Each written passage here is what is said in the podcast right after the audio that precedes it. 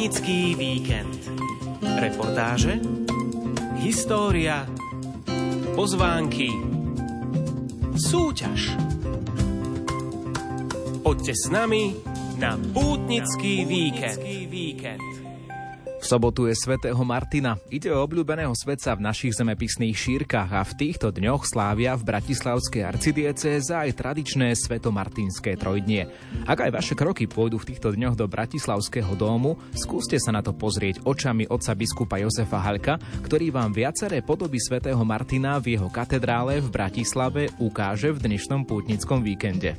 Jeho sochy, jeho vyobrazenia, najmä jazdecká socha, kde oddeluje svoj plášť, je veľmi populárna a naozaj aj v tejto modernej dobe má čo povedať. Mimochodom, ak správne identifikujete autora tejto sochy, v našej súťaži môžete vyhrať sviecu s motívom Viera, nádej, láska. Ale späť k samotnému umeleckému dielu. Ak sa na sochu zadívate, tak môžete mať pocit, ako by niekto zastavil rozbehnutý film, v ktorom vidíte túto scénu, kde je Martin na koni podávajúci svoj plášť žobrákovi, no mohlo to byť vraj aj takto. Dal žobrákovi futro zo svojho kabáta pretože ten plášť mu dala armáda, ale on si ho mohol znútra ako keby vyfutrovať alebo otepliť takou ďalšou vložkou.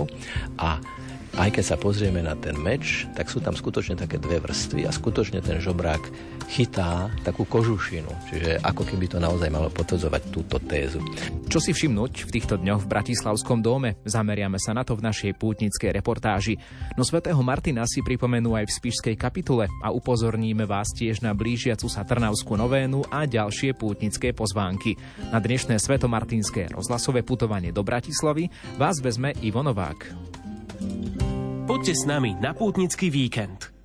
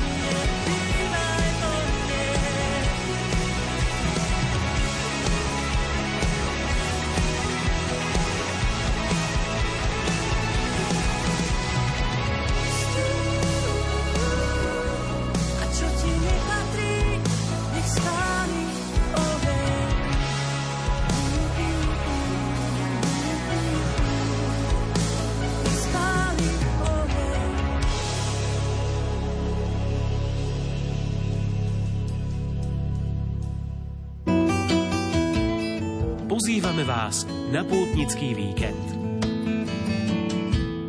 Ste už počuli, dnes nás čaká pútnická reportáž z domu svätého Martina, preto v tomto čase, pretože už dnes večer o 18. sa tam začína Svetomartinské trídum. Pokračovať bude zajtrajšou svetovom show o 16. hodine a takisto aj Lampionovým sprievodom. O 10.30 bude v nedeľu slúžiť svetú omšu v dome Monsignor Stanislav Zvolenský, bratislavský arcibiskup metropolita. O priebehu bratislavského svetomartinského trídua hovorí viac náš redaktor Ľudovít Malík. Svetomartinské trídu má každoročne bohatý duchovný program a inak tomu nebude ani tento rok. V piatok, sobotu a nedeľu budú v katedrále svätého Martina sväté omše a v sobotu večer sa uskutoční už tradičný lampiónový sprievod. Okrem lampiónov môžu účastníci priniesť podľa vzoru svätého Martina aj trvanlivé potraviny, ryžu, cestoviny, olej, ktoré sa rozdajú rodinám ohrozeným chudobou. V nedeľu vo všetkých kostoloch arcidiecézy sa uskutoční svetomartinská zbierka. Arcibiskup Stanislav Zvolen Slovenský. Svetomartinská zbierka v roku 2023 pôjde na pomoc tým vážnostiam, ktoré sú osobitným spôsobom postihnuté následkami zemetrasenia na východnom Slovensku. Svetomartinská zbierka sa koná pravidelne od roku 2009. Počas viac ako desiatich rokov veriaci Bratislavskej arcidiecezy tak pomohli ľuďom po prírodných katastrofách, podporili vybavenie škôl a nemocníc, ale aj vzdelávanie seminaristov v Rwande. Svetého Martina si pripomenú aj na Spišskej kapitule v katedrále Svetého Martina. Svetú omšu i v priamom prenose Rádia Lumen bude zajtra v sobotu o 10.30 celebrovať biskup František Trstenský. Ide o dvojitú slávnosť, jednak pri príležitosti slávnosti Svetého Martina, patrona diecézy a tiež aj pamätného dňa narodenia Božieho služobníka biskupa Jána Vojtašáka. Na Svetú omšu ste pozvaní aj vy osobne do Spišskej kapituly v sobotu o 10.30.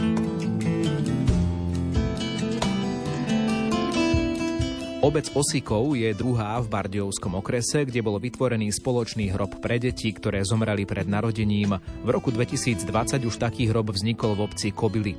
Pamätník a hrob pre potratené deti na Osikovskom cintoríne odhalia a požehnajú v nedeľu 12. novembra. Program sa začne svetou omšou vo farskom kostole svätého Michala Archaniela v Osikove o 10.30, ktorú bude celebrovať Dušan Škurla. Po nej sa zhromaždenie presunie na obecný cintorín, kde slávnosť vyvrcholí požehnaním tohto diela.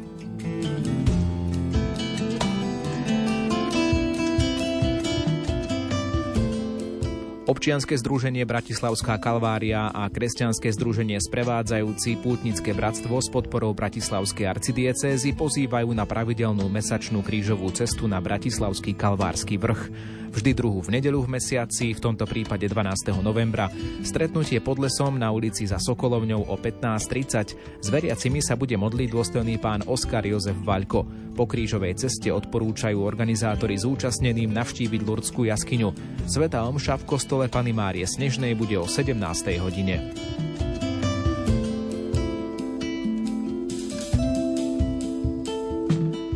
Rodinné centrum Drobček v námestove vás pozýva na 12. Lampionový sprievod svätého Martina, ktorý sa uskutoční v nedeľu 12. novembra. Tradícia sprievodov je inšpirovaná priateľským gestom svätého Martina, ktorý sa podelil na ceste s chudobným o svoj plášť, čím v ňom zapálil svetlo nádeje a lásky. Tradične začnú toto zhromaždenie v námestove tvorivou dielňou o 16. hodine v Dome kultúry, kde si deti vlastoručne ozdobia lampióny. Potom sa presunú na námestie pred Dom kultúry o 10.30, odkiaľ pôjdu všetci smerom na amfiteáter.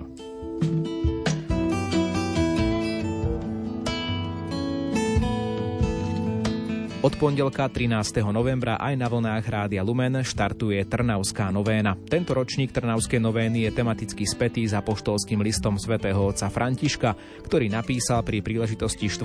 výročia smrti svätého Františka Saleského. Totum amoris est, všetko je z lásky, všetko prináleží láske. Už tradične bude na jej začiatku prenesený na hlavný oltár Baziliky svätého Mikuláša zázračný obraz Bohorodičky, ktorý zachránil v minulosti Trnavu pred viacerými vojnovými a morovými ranami. Matka Božia na obraze na hlavnom oltári bude opäť bdieť nad pútnikmi počas 9 dní od 13. do 21. novembra. Otváracia Sveta Omša je na programe v pondelok o 18. hodine, potom každý deň večer o 18. hodine a v nedelu 19. novembra aj slávnostná Sveta Omša o 9.30, po ktorej bude nasledovať procesia s milostivým obrazom Pany Márie ulicami mesta Trnava.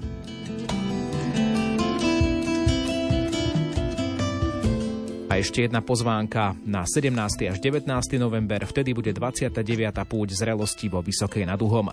Do rodiska blahoslavenej Anky Kolesárovej pozývajú mladých od 23 rokov. Hosťom bude teológ Daniel Boleš. Podujatie sa uskutoční v Domčeku a záujemcovia sa môžu prihlásiť už len dodnes, do 10. novembra. Toľko dnešné pútnické pozvánky. Ak vám v nich niečo chýbalo, ozvite sa na novakzavináčlumen.sk a na budúci týždeň môžeme pozývať aj na vaše pútnické podujatie podujatie.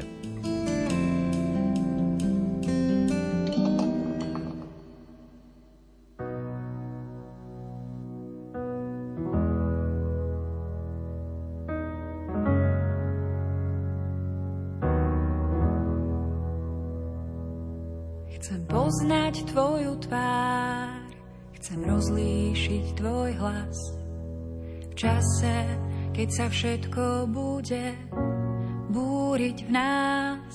Chcem nestratiť ťa z očí, chcem zachytávať slova, čo dávajú život a prevedú ma tmou. Ty žiar viac než dal, keď bude kričať Mesiáš,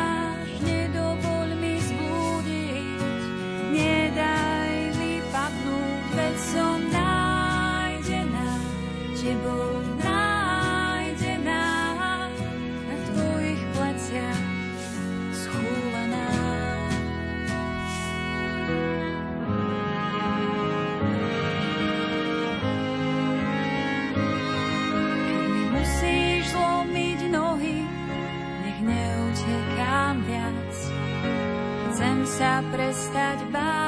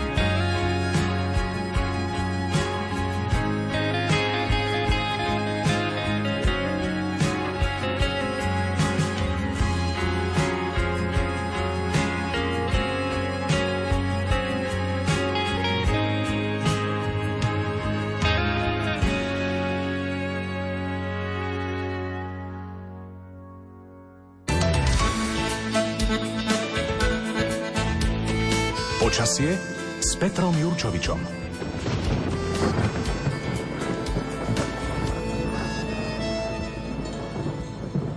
Do domu svätého Martina sa najprv pôjdeme pozrieť aj cez príhovor Petra Jurčoviča, ktorý nám povie nielen to, aké bude počasie počas spomínaného lampionového sprievodu, ktorý bude v Bratislave v sobotu večer, ale počas celého tohto svetomartinského tridu a od piatka až do nedele. Dobrý deň, Prajem.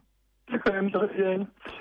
No tak hneď na úvod musím povedať, že zatiaľ to nevyzerá veľmi slubne, pretože od rána nám tu prší a vyzerá to tak, že bude pršať ešte aj zajtra. ale medzi tým by mohli byť aj nejaké prestávky kraj, teda takého lepšieho počasia, takže uvidíme. Ale predpoveď si nechám až nakoniec. Teraz by som sa rád teda venoval práve tejto katedrále svätého Martina. Je to niečo ako historicky pre Bratislavu veľmi významná vec, takže viac ako 2000 rokov sa o nej hovorí, ešte keď pôjdeme do dávnejšie, ešte tu sídlili aj Kelti, takže ideme až do neskorej kamennej doby. No. Takže tých zaujímavostí okolo katedrály Sv. Martina je naozaj veľa, tak ja tak niečo pospomínam. Musíte to vydržať. Takže napríklad to najstaršie osídlenie, to som teda už naznačil, neskorá doba kamenná. Napríklad z 13.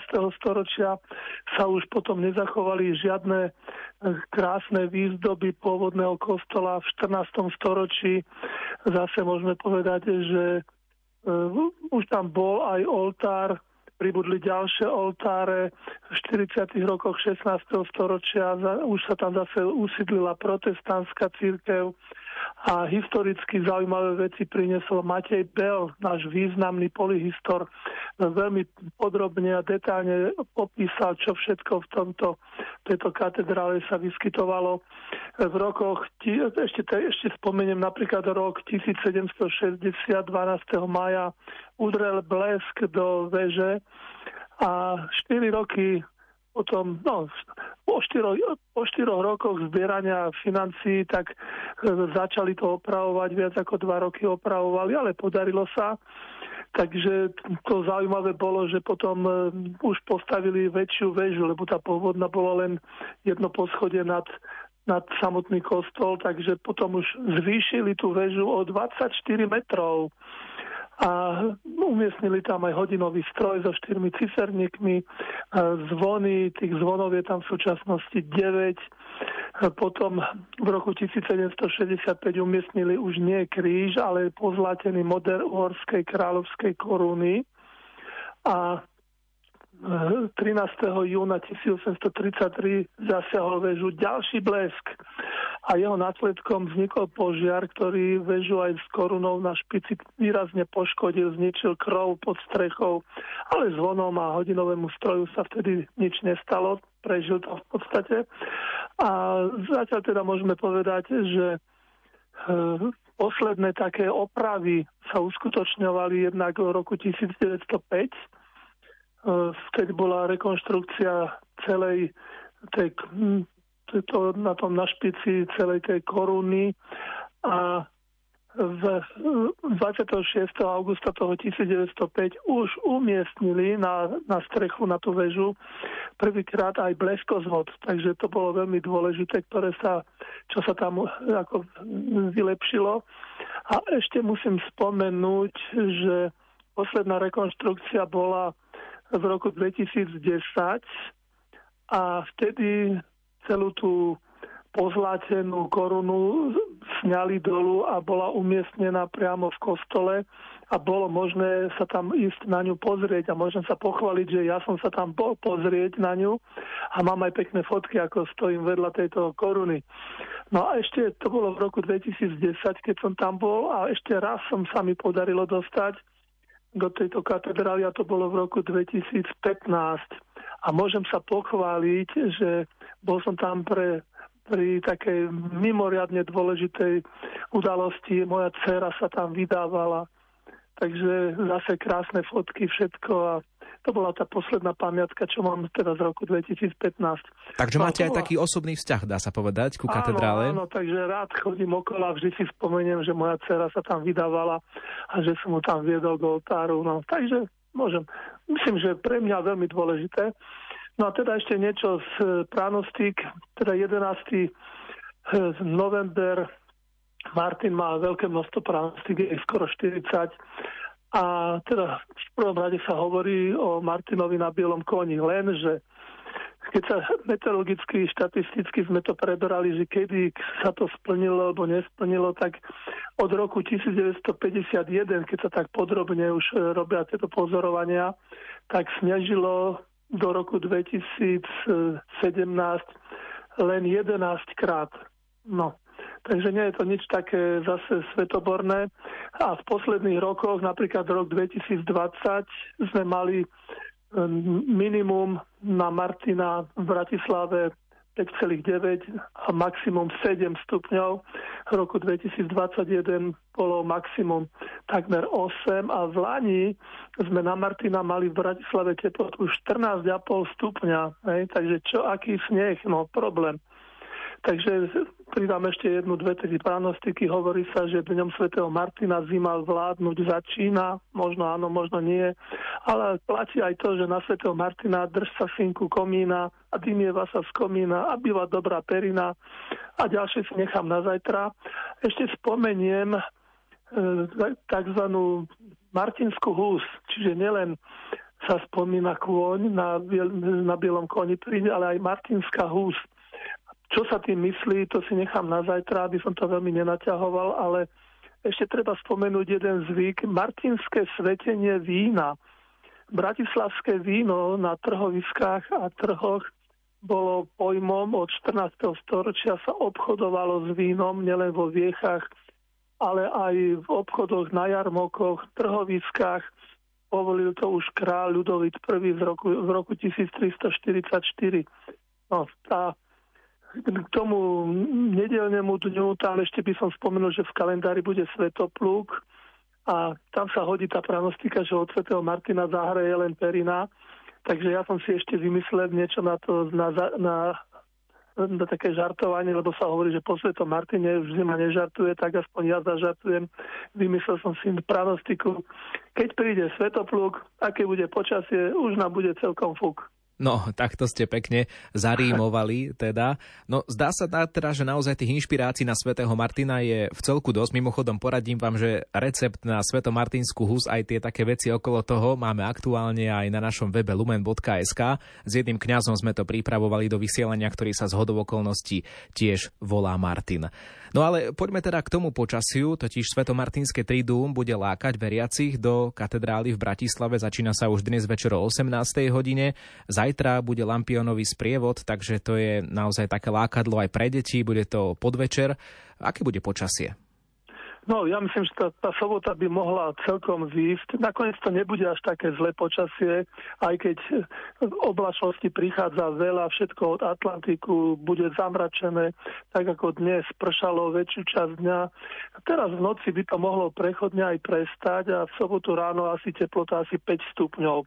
Predsa len prejde studený front, bude fúkať severozápadný vietor.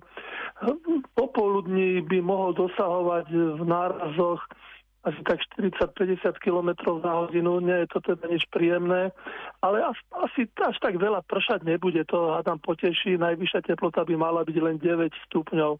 A potom v nedelu ráno predpokladám, že sa vyjasní a teplota asi klesne až na 3 stupne.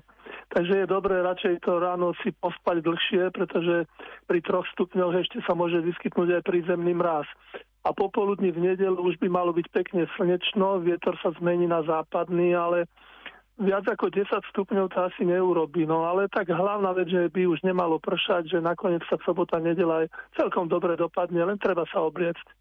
Ďakujeme za všetky zaujímavosti aj informácie o počasí a prajeme pekný deň do počutia. Ďakujem, do počutia.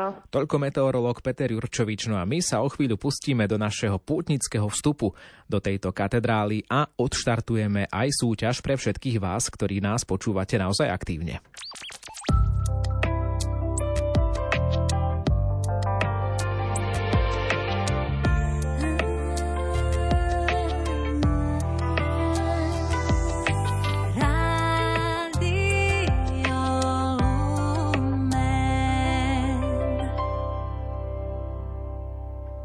Pútnickými očami naozaj uvidíme všeličo v dnešnej katedrále svätého Martina, kam sme sa zobrali aj spolu s biskupom Jozefom Haľkom, pomocným biskupom Bratislavskej arcidiecézy.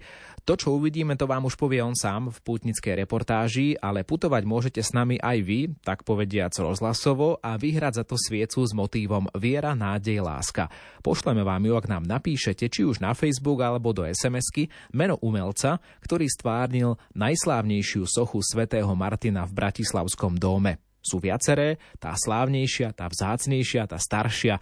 O tú nám ide. Chceme vedieť, ktorý umelec, jeho meno, ktorý stvárnil najslávnejšiu sochu svätého Martina v Bratislavskom dome. Napísať nám to môžete na Facebook Rádia Lumen alebo taktiež aj do SMS-ky na čísla 0911 913 933 či 0908 677 665. V závere pútnického víkendu jedného z vás odmeníme. No a dám vám ešte jeden tip, ak ste online, tak kliknite na Facebook Rádia Lumen.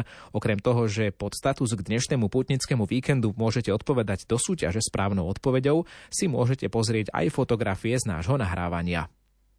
Na Slovensku máme dve biskupské katedrály svätého Martina a jedna z nich sa nachádza v hlavnom meste. Práve tu vám chceme dnes predstaviť v relácii Pútnický víkend a sme veľmi radi, že také zaujímavosti, ktoré súvisia so svätým Martinom, nám priblíži práve otec biskup Jozef Halko, ktorý je pomocným biskupom Bratislavskej arcidiecezy. Pochválený bude Ježiš Kristus. Na veky amen a naozaj bol pán Ježiš pochválený aj v živote svätého Martina, preto je to jeden z najobľúbenejších svetcov vôbec na našom území, aj dlhodobo v dejinách.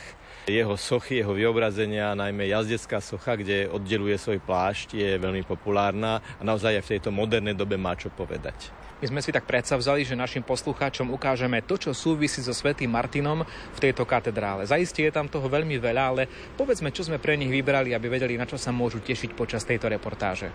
Uvidíme dve sochy. Každá vyobrazuje svätého Martina v inej fáze svojho života. Tá prvá fáza bola, keď ešte bol nepokrstený vojak, ale už plný lásky k Ježišovi, keď oddelil sediac na koni, polovicu svojho plášťa žobrákovi. A druhá socha už je z obdobia, keď bol biskupom a tá je vlastne vyobrazená hneď ako vstúpime. Ale o tom ešte budeme hovoriť. No a Tretie vyobrazenie nie je socha, ale je to vitráž, ktorá je nad oltárom. To znamená, môžeme povedať, že e, svätý Martin je medzi ľuďmi a svätý Martin je aj nad kňazom, ktorý slúži svetú omšu. A to môže byť veľmi symbolické. Kde začíname toto naše putovanie, pretože ešte nie sme priamo v katedrále, stojíme vedľa nej na začiatku jednej ulice. Stojíme na Kapitulskej ulici pred seminárom, z ktorého behom dejín od roku 1936, odkedy sa tu seminár pristahoval, bolo práve v katedrále svätého Martina vysvetených viac ako tisíc kňazov, ktorí pôsobia na celom Slovensku a postupne od tohto seminára prechádzame ku katedrále a keď sme na rohu, tak vidíme veľké priestranstvo, pred nami je kaplnka svätého Jána Almužníka, potom vedľa nej vidíme kaplnku svätej Anny. No a čo nás ale veľmi zaujíma, hneď vedľa vidíme hlavný vchod do katedrály. Je zvláštnosťou, že katedrála nemá vchod z priečelia, pretože väža katedrály je súčasťou opevnenia, preto ideme zo severnej strany. Týmto vchodom vstúpil e, svätý pápež Jan Pavol II, týmto vchodom vstúpil budúci pápež Benedikt XVI, vtedy ešte kardinál Ratzinger a mnoho ďalších významných osobností. Je to e, zároveň brána, ktorou vychádzali korunovaní králi, aby taďalto po tejto kapitulskej ulici prechádzali, už potom ako slúbili, že budú brániť človeka aj krajinu naozaj miesto plné histórie, obrovských milníkov aj v našej národnej, aj v tej nadnárodnej histórii. Ale automaticky ako ľudia takto idú aj týmto, týmto miestom, ako ideme teraz, my zrejme asi dvíhajú hlavy hore k tej veži, pretože ten pohľad je impozantný, je vysoká a keď sa človek pozrie hore a vidí tú oblohu v pohybe, tak e, jednoducho hľadí do neba. Ako keby. Keď sa na to teraz pozerám, je to dokonca dvojnásobne symbolické, lebo za tou korunou kráľovskou vidím hýbuce sa oblaky, čiže niečo je pevné, stabilné a niečo je v pohybe. A treba povedať, že tá koruna má na sebe kríž. Teda ten kríž je naozaj ten, ten stiažeň, tá os, to východisko, ten cieľ, ktoré sú stabilné. A nie náhodou je to na kráľovskej korune, pretože Ježiš, ktorý kráľuje láskou na kríži, je pán pánov a král kráľov. Je to vo výške 85 metrov a tá koruna je na takej poduške, ktorá má hranu 120 cm a bola osadená nie celkom na začiatku tohto chrámu, jeho budovania, ale neskôr, keď e, prešporčania a bratislavčania chceli vyjadriť, že áno, my máme chrám, v ktorom bolo korunovaných e, dokopy 18 kráľov. A kráľovien, medzi nimi aj veľmi zbožná katolíčka ktorá sa triasla bázňou predtým, ako raz bude vydávať počet za svoje vládnutie pred Pánom Bohom. Aj ona tu bola korunovaná. A bolo veľmi symbolické, že práve to bolo pod tým svätým Martinom, pod sochou svätého Martina, ktorý vtedy bol na oltári a v určitej časti tej korunovácie prevzala meč so slovami, aby týmto mečom bránila krajinu a chránila človeka. A nad ňou bol svätý Martin, ktorý mečom nezabíja, práve naopak, mečom odtína polovicu svojho oblečenia, aby ju dal žobrákovi, aby mu nebola zima. Blížime sa smerom ku katedrále, k tomu vchodu, ktorý ste pred chvíľou nám teda vysvetlili jeho symboliku. A vidíme, že stále niekto vojde, vyjde, vojde, vyjde. Jednoducho je to jedno asi stop miest pre Určite. jednak Slovákov, ale aj zahraničných turistov Áno, v Bratislave. samozrejme je tu obrovská návštevnosť. Niektorí sú pútnici, niektorí sú turisti a niektorí sú oboje. Lebo čo je kostol? Kostol je čistička prostredia. Keď človek do ňoho vojde a vyjde, vždy by mal z toho kostola výjsť aspoň o kulilinček e, posvetenejší, pozvihnutejší, plnší nádeje. A preto e, aj my, keď teraz vojdeme a budeme hovoriť o Svetom Martinovi, nebudeme hovoriť len o dejinách, o sochách, o rozmeroch, o dátumoch, ale najmä Svetý Martin nám hovorí, že to, čo som urobil ja vo 4. storočí, to môžete urobiť aj vy v 21. storočí. Vy ste povedali teraz, že tri vyobrazenia v kostole, dve sochy, jedna vitráž, ale pridajme ešte jedno, ktoré je nad vchodom do katedrály. Nad vchodom do katedrály je špeciálny erb našej arcidiecézy, kde je vyobrazená mitra, biskupská berla a aj apoštolský kríž na znak toho, že je to katedrála svätého Martina, že je to sidelný chrám arcibiskupa metropolitu Stanislava Zvolenského a pod tým je ten modrý štít, ktorý je na pozadí a pred ním je svätý Martin vyobrazený práve v tom najznamejšom geste odtínania toho plášťa pre toho žobráka. Tak sme skončili zatiaľ pred bránou, pred vstupom do katedrály svätého Martina v Bratislave a vy nám počas krátkej pauzy môžete napísať meno umelca, ktorý stvárnil najslávnejšiu sochu svätého Martina v Bratislavskom dome. Zareagujte do našej súťaže na Facebook Rádia Lumen komentárom pod status k dnešnému pútnickému víkendu, kde sú aj fotografie z nahrávania. Alebo sa ozvite do SMS-ky na čísla 0911 913 933 či 0908 677 665 a svieca s motívom viera, nádej, láska môže byť vaša. Uznaj, že 40 dní nie je málo, už si bol verný, teraz máš právo. Povedz len jednému kameňu malému, nech ti je pokrmom synovi Božiemu. Je napísané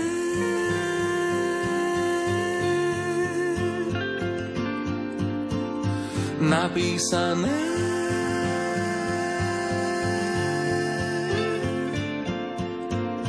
Je napísané, žiť nie je možné, na chlebe len každé slovo Božie očakávam a potrebujem, vravím ti nie, je napísané.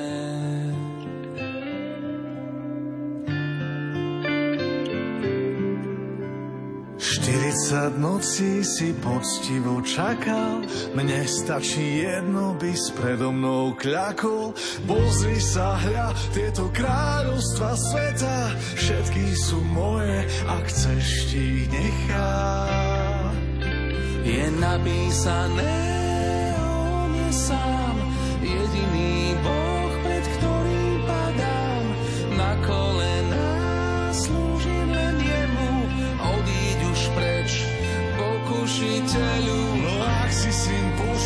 tak hodíš sa dole zo strechy chrámu, veď píše sa slove.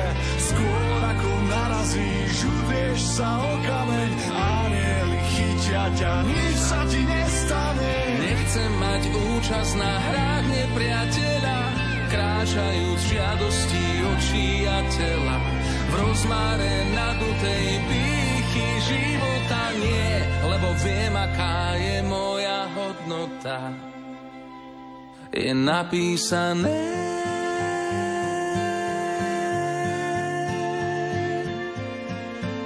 Napísané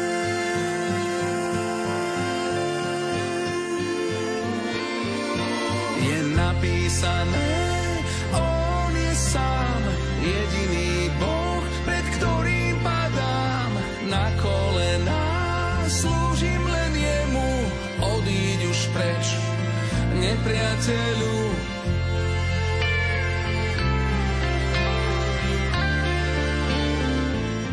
Počúvate reláciu Pútnický víkend s biskupom Jozefom Haľkom, pomocným biskupom Bratislavskej arcidiecézy. Vchádzame do domu svätého Martina. Ja práve stiskam kľúčku a otváram ťažké drevené dvere, aby sme vošli do katedrály. Oni aj vyjadrujú tie dvere, že vchádzame do veľmi vzácného priestoru, sakrálneho, duchovného priestoru. Keďže e, sviatosť oltárna je na hlavnom oltári, tak prejdeme do e, stredu tejto zadnej časti kostola a pozdravíme pána Ježiša. Aj nám to naznačuje vpredu to väčšie svetlo. No a keď pokračujeme ďalej, tak vidíme prvé vyobrazenie svätého Martina v chráme a síce ako biskupa, je to najnovšia socha, len spred niekoľkých rokov vidíme na nej svätého Martina ako svojou pravou rukou požehnáva tých, ktorí stoja pred ním.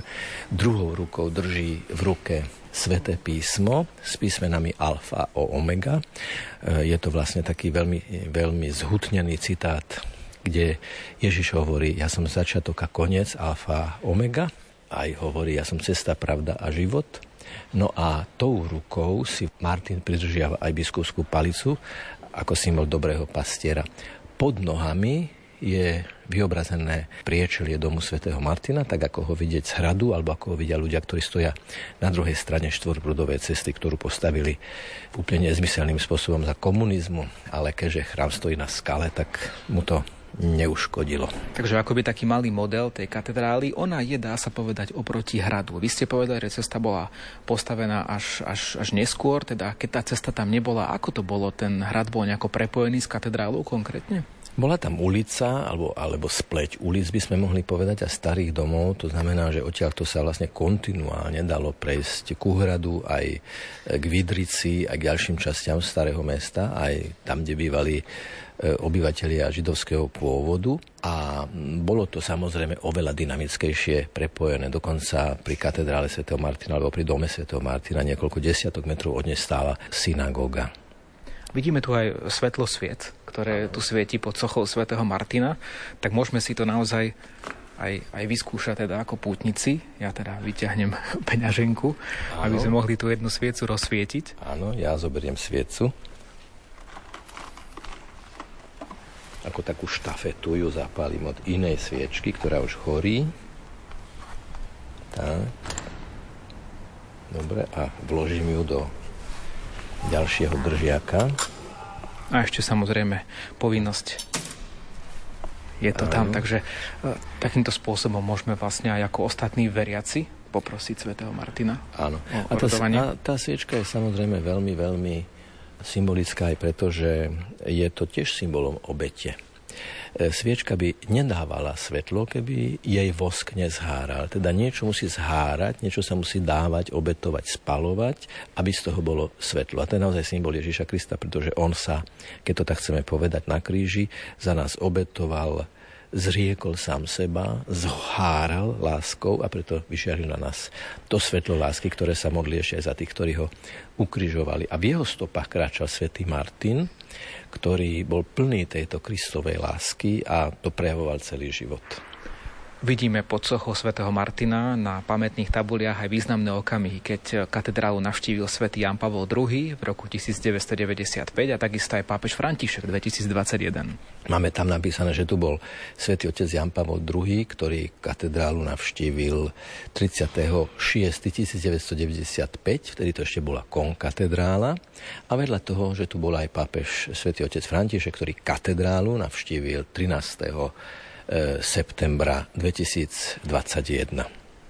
Tak teraz sme pri tej soche, ktorá je ako keby hneď oproti vchodu a my sme, dá sa povedať, môžem to povedať, v rohu katedrály. Dá sa to tak povedať, áno, že sme e, v juhozápadnom rohu katedrály a keď sa otočíme smerom k oltáru, tak v druhom rohu alebo kúte katedrály vidíme na podstavci najznámejšiu a najslávnejšiu e, sochu, alebo ešte presnejšie sú sošie svätého Martina, ktoré bolo pôvodne umiestnené vo výške 5-6 metrov na tom pôvodnom barokovom oltári, ktorý stál v svetini vzadu a pod ktorým boli aj korunovaní niekoľkí panovníci, ako som už povedal, medzi nimi aj e, slávna kráľovná panovnička Mária Terezia.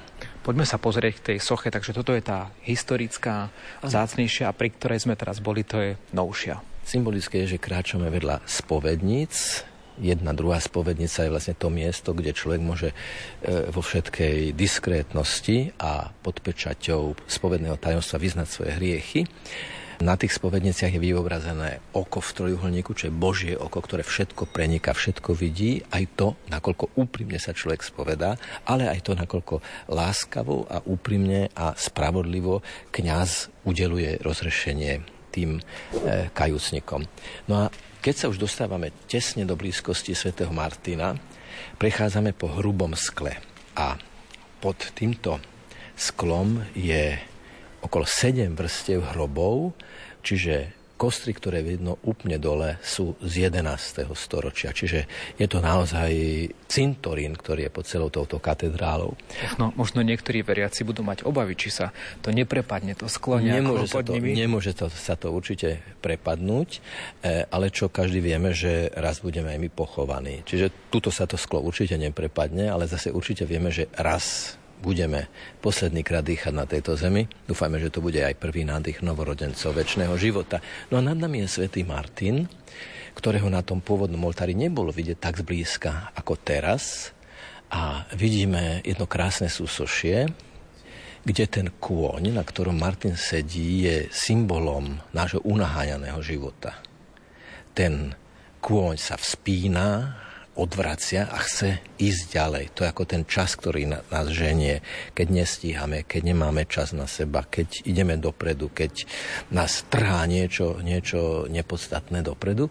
A preto Martin e, úzdou jednou rukou toho koňa zastavuje a skláňa sa žobrákovi a vidíme, že mečom odtína ten plášť. E, zvláštnosťou a takým detailom je, že zdá sa podľa niektorých odborníkov na svätého Martina, že Martin dal žobrákovi futro zo svojho kabáta. Pretože ten plášť mu dala armáda, ale on si ho mohol znútra ako keby vyfutrovať alebo otepliť takou ďalšou vložkou. A aj keď sa pozrieme na ten meč, tak sú tam skutočne také dve vrstvy a skutočne ten žobrák chytá takú kožušinu. Čiže ako keby to naozaj malo potvrdzovať túto tézu. V každom prípade je dôležité to, že svätý Martin sa zastaví, lebo si všimol žobráka, teda prvé je všimnúci, druhé je na základe toho, čo som si všimol, sa zastaviť, pristaviť, urobiť si čas na tú situáciu a tretie je konkrétne konať. A to je tá konkrétna pomoc. To znamená, on meč, ktorý je normálne určený na zabíjanie nepriateľa, v tomto prípade používa na oddelenie plášťa v duchu aj biblického vyjadrenia, že prekujeme meče naradlá, to znamená z meča, ktorý ma zabíja, sa stane niečo, čo je užitočné pre človeka, čo mu pomáha vytvárať pokrm, ktorý ho nasytí. V tomto prípade Martin síti žobráka svojou konkrétnou láskou, že mu dá časť svojho oblečenia. Ja keď sa na tú sochu pozerám, tak mám z toho taký pocit, ako keby sa to dialo tu a teraz. Naozaj je to tak zobrazené, tak verne, že, že je to ako keby zastavený film. Naviac tá socha je veľmi, by sme mohli povedať, aj na svoju dobu revolučná, pretože Georg Rafael Donner, ktorý vytvoril túto sochu a ktorý údajne do tváre svätého Martina vpečatil tvár arcibiskupa Esterházyho, ktorý tú sochu objednal, pretože Donner bol neznámy umelec, a cítil sa ako ten žobrák, ten neznámy umelec, ku ktorému sa skloní vysoký predstaviteľ katolíckej cirkvi a dá mu možnosť, aby ukázal svoj talent. To znamená, hovorí sa, že Donnerová tvár je tá tvár toho žobráka. Ale čo je na tom najzaujímavejšie, je, že Donner neobliekol Martina do typického oblečenia rímskeho vojaka, v ktorom Martin reálne chodil v tom 4. storočí, ale obliekol ho do dobového husárskeho oblečenia z toho 18. storočia, keď ho tvoril, zrejme aj na vyjadrenie toho, že to, čo svätý Martin urobil v 4. storočí, môžete urobiť aj vy, moji súčasníci z, pohľadu Donnera, v tomto 18. storočí. Ja to teda predlžím, že keby ten svätý Martin mal oblečenú rovnošatu e, vojaka slovenskej armády, e, v podstate by to išlo v tejto logike, že to, čo urobil svätý Martin, vtedy môžete aj vy urobiť dnes v 21. storočí. Zachovať si v sebe to tajomné teplo studeného chrámu. Na skrehnuté prsty dýcham znútra oheň rozpálenej duše. Kde je tá ozajstná hranica pocitu? Vnímam len jedinú, príjmam prítomnosť, cítim ju v dotyku v premenenom chlebe. Lúču lome cez vitráž, chádza mi do očí, cez okná do duše. Tak si te zachovám Boží dých, Boží hlas. V Bohu sa zachvem, za Bohom trasiem sa a Boha príjmam. Felix Jan Tkáč spieval aj o vitráži a práve k vitráži sa dostaneme v poslednej časti našej pútnickej reportáže s biskupom Jozefom Halkom, ktorý je pomocným biskupom Bratislavskej arcidiecézy. A práve v tejto arcidiecéze sa nachádza dom svätého Martina, ktorý vám dnes pútnicky predstavujeme. Samozrejme, dalo by sa hovoriť o mnohých historických, kultúrnych alebo aj cirkevných zaujímavostiach tejto sakrálnej stavby. My sme si ale vybrali atribúty svätého Martina. Tri veci sme vám chceli ukázať, dve sochy sme už ukázali a ešte vitráž so svätým Martinom. A je tu aj posledná šanca zapojiť sa ešte do našej súťaže o sviecu s motívom Viera, nádej, láska napíšte na meno umelca, ktorý stvárnil najslávnejšiu sochu svätého Martina v Bratislavskom dome. Reagovať sa dá na Facebook alebo do SMS-iek. Pútnický víkend. V tejto chvíli sa nachádzame na rozhraní presbytéria a lode. Dobre som to lokalizoval? Výborne ste to lokalizovali. Skutočne prechádzame z priestoru, kde sa zhromažďujú ľudia, do priestoru, kde sa slávi Sveta Omša a tento veľký oblúk voláme aj výťazný oblúk, pretože cez neho vstupujeme do toho priestoru, kde sa každodenne Svetou Omšou sprítomňuje Ježišovo víťazstvo, smrť aj víťazstvo nad smrťou, smrť aj jeho zmrtvých stane. A ľudia, ktorí prichádzajú dnu a potom odchádzajú von, sa práve tu sítia eucharistickým chlebom, ktorý ich posilňuje aj na to, aby vedeli byť ako svätý Martin.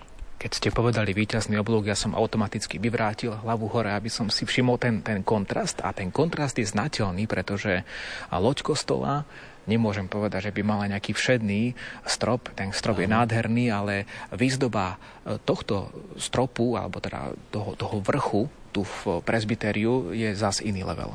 Pôvodne aj strop tejto hlavnej lode bol farebne oveľa živší, pretože na modrej farbe klemby boli zlaté hviezdičky, čo vlastne malo vyjadriť to, že kostol, chrám je istým spôsobom nebo na zemi. Skutočne, že je to sakrálny priestor, kde človek ktorý prichádza z každodenného života, má vytvorený priestor na to, aby meditoval, aby sa modlil, aby sa vnoril do Božej prítomnosti, aby sa klaňal Eucharistickému Kristovi, aby prijímal rozrešenie. A prechádzame do prezbytéria, kde nebola zoškrabaná tá pôvodná malba na tom strope. Čiže v dobe komunizmu bola zoškrabaná táto malba, to by dnes už pamiatkári určite nedovolili. Tri schody prekonávame do prezbytéria a chceme teda vidieť to posledné zobrazenie svätého Martina. Tak ideme ďalej. Smerujeme dozadu k oltáru. Smerujeme dozadu k oltáru. Pred nami je neogotický oltár postavený v druhej polovici 19.